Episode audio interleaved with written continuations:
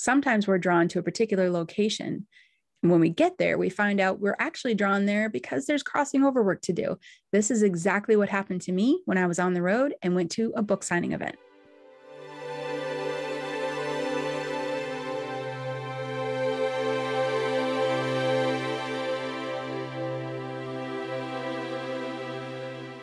years back when I released the book Cracking Open Adventures of a Reluctant Medium, I went on a book tour.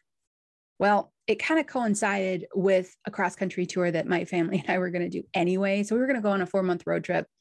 It happened to land the same time the book was released. So we turned it into a, a, a very small book tour. I went to a handful of bookshops up and down the coast and met some really great people there was one of those stops that was very interesting for me because it turned into a clearing situation, not in the bookstore. I'll explain, I'll explain in a minute, but turned into a clearing situation that I didn't expect and would never have come across if I hadn't gone to this bookstore. So I show up at the bookstore. It's like one in the afternoon, and it's a very, very small store. It's almost, it's kind of like a strip mall, but it's not. Like two thirds of it was this old factory type structure very think factory very small and then next to it were two other small shops i think one was like a sewing and vac store or something like that and then the bookstore so it was kind of an interesting little place there was nothing else around and i parked i went in met the owner she was fantastic. Walk in at one o'clock in the afternoon she's like you want a glass of wine? I was like sure why not? And proceeded to sit there for a couple hours and really just chat with her because Turns out she was a brand new bookstore owner. It was her dream. How exciting was this? We had great conversations, but she didn't have a lot of people that knew about her yet. And she didn't have a lot of uh, customers coming and going quite yet. So it was a very slow, right out of the gate, brand new store. I get done. We had, by the way, a fantastic conversation for a couple hours. I laughed. I it was just we laughed, we cried, we had a good time.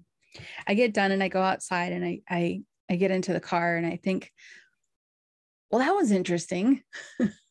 why, why that bookstore? Because things usually tend to just fall into place.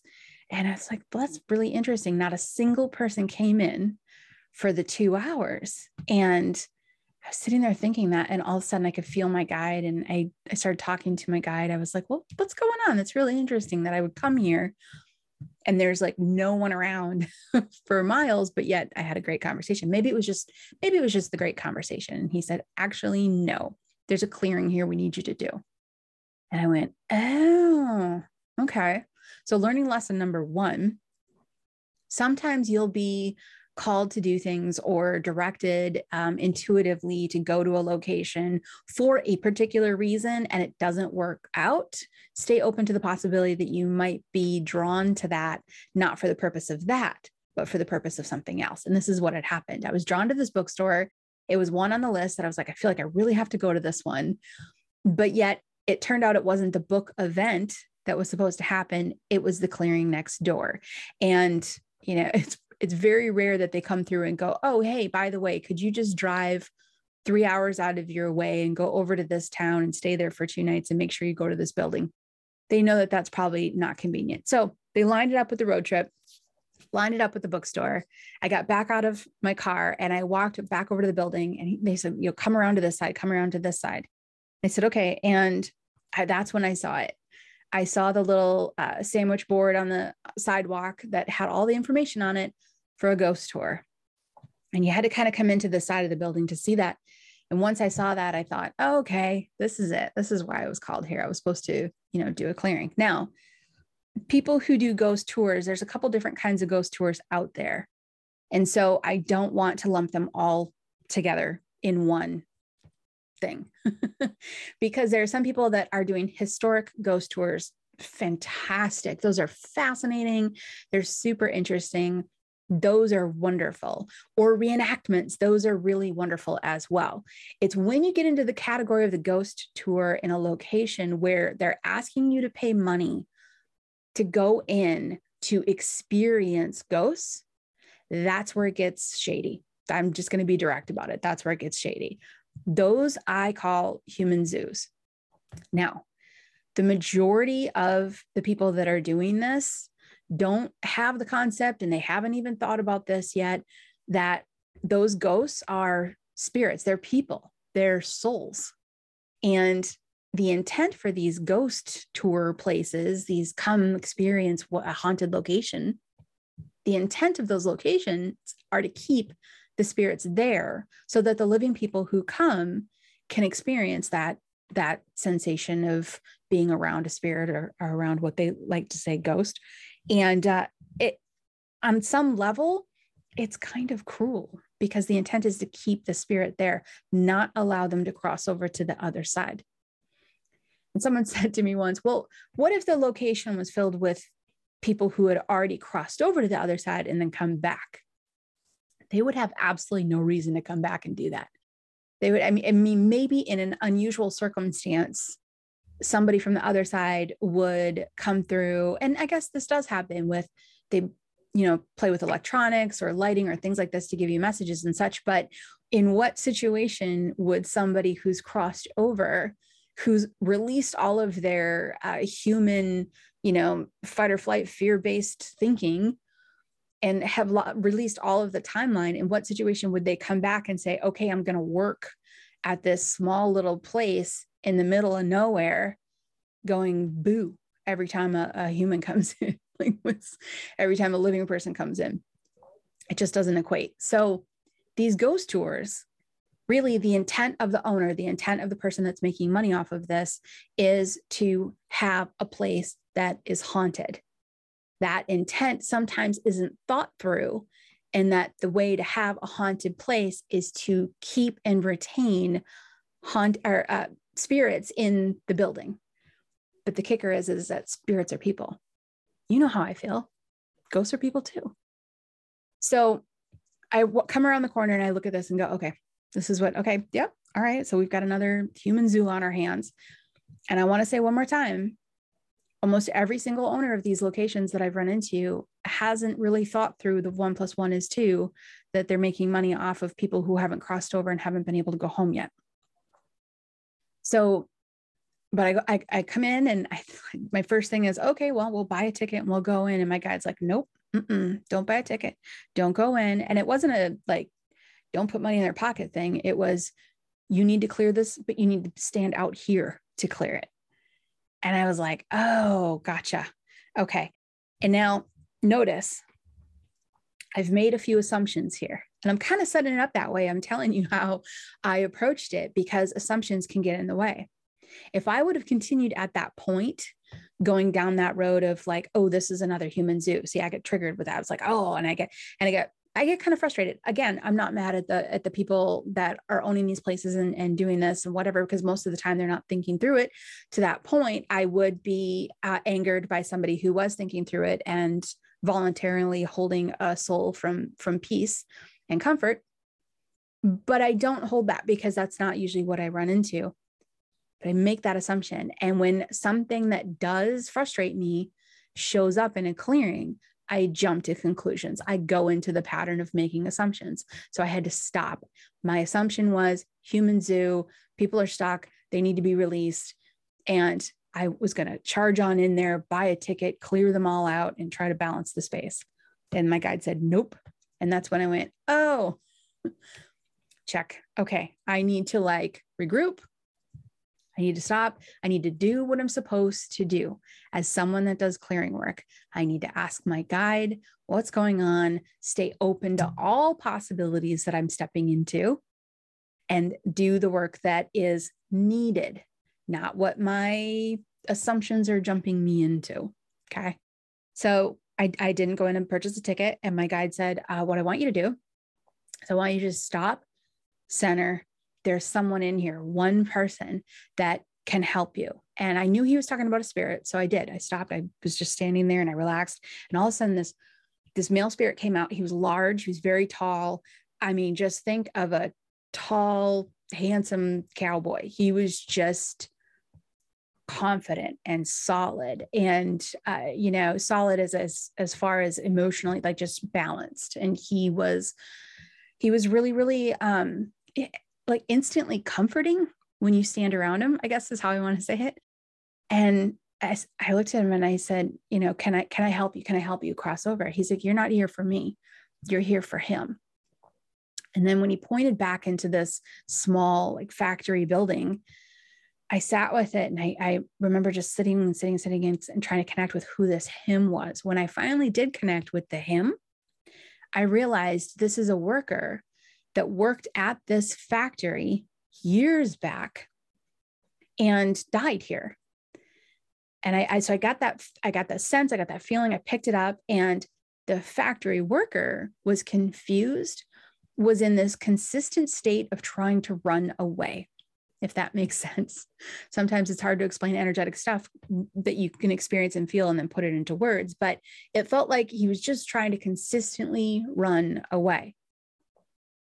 And I get I get all the feeling and I thought, okay, this is this is who I need to cross over. And I went back to this cow, we'll just call him cowboy. Went back to the cowboy and I said, okay, I, I see him. I will help him too. Can I help you? Because I was like right in front of him and he said i don't need help and i said i know but you're stuck and i and i knew he was stuck i had been doing clearing work long enough to know the vibration of someone who's stuck versus the vibration of someone who's not and even though he didn't show any telltale signs of being stuck he wasn't afraid he wasn't um, you know overexcited about anything he wasn't freaking out or or uh, trying to fight back there was none of that the way this cowboy presented himself he presented himself like people who are crossed over typically present themselves very centered, very focused, not really swimming in emotions and worry and fear.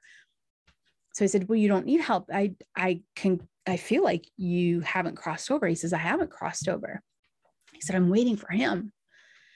And I said, Oh, okay. And that's when I went, Who are you? You know, like who, like who are you? Are you his brother? Because they were kind of the same age. And and he says, No, no, no. He worked for me and that's when it hit me. I just had this emotional wave hit me. And it was his emotion saying, like, my employee died here and then I died. And I it's it's almost as if his employee died and then he passed and realized his employee was still stuck there and he decided he's not going to leave. Now, what's really impressive about this is that this is just an employee. I don't mean to say it that way. I just it's you see it's so common to see a mom or with a kid or a or a grandmother or a grandfather or a husband or a wife. It was very rare for me to run across a situation like this. And I do. I've I've shared some of these before, but they're not they're not the ones that pop up all the time. So I'm usually really touched by them emotionally that this man would pause his transition, which, by the way, was going perfectly fine. He had no issues. He wasn't going to be stuck himself, but he paused his transition because emotionally, his his linear time human being that he was couldn't leave this gentleman behind. He couldn't do it. He didn't do it. He took his role as a boss very seriously. He took uh, he took care of his employees uh, as if they were family. And when he realized upon his passing that his employee who had passed years earlier was stuck he took it upon himself to find help. And how did he find help? He reached out to the guides. And how and and it, sometimes it's intense sometimes it's sort of just a magnetic thing but he reached out and he said i need someone to help I need somebody to help.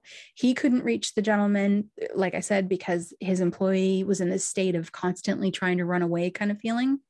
So he knew he needed assistance. And my guide knew I was going to be in the area and knew that I was the right fit for this situation. And here's this little building that very few people ever go to, the middle of nowhere, and this awesome you know, bookstore owner who's living her dream, which is really cool.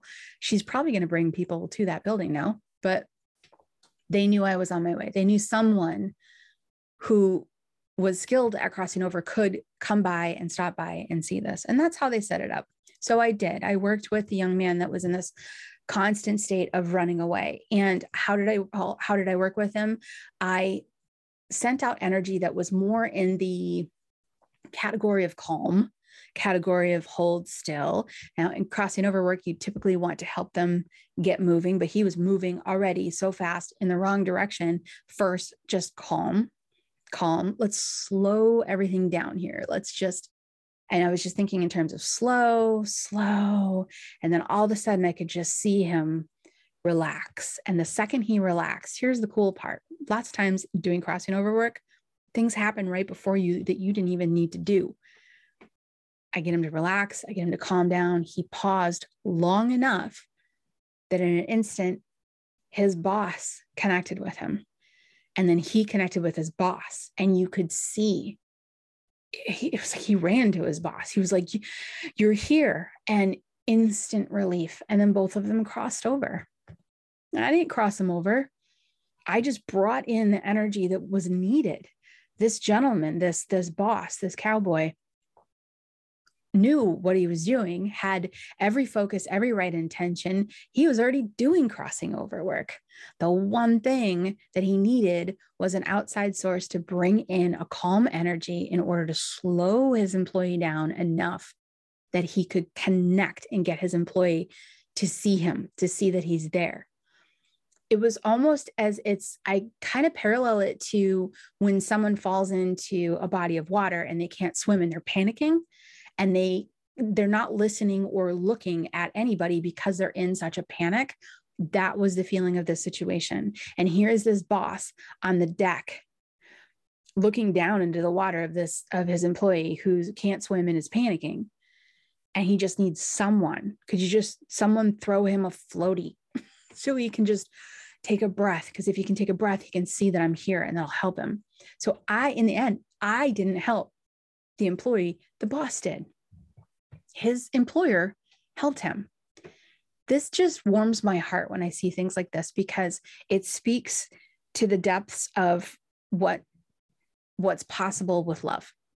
You know, and this man was so honorable and he was so amazing and uh, I wish for all of us that we all have someone like that at some point in our lives who's got our back enough that they would literally stop their transition to the other side and stay by our side until we could go home too.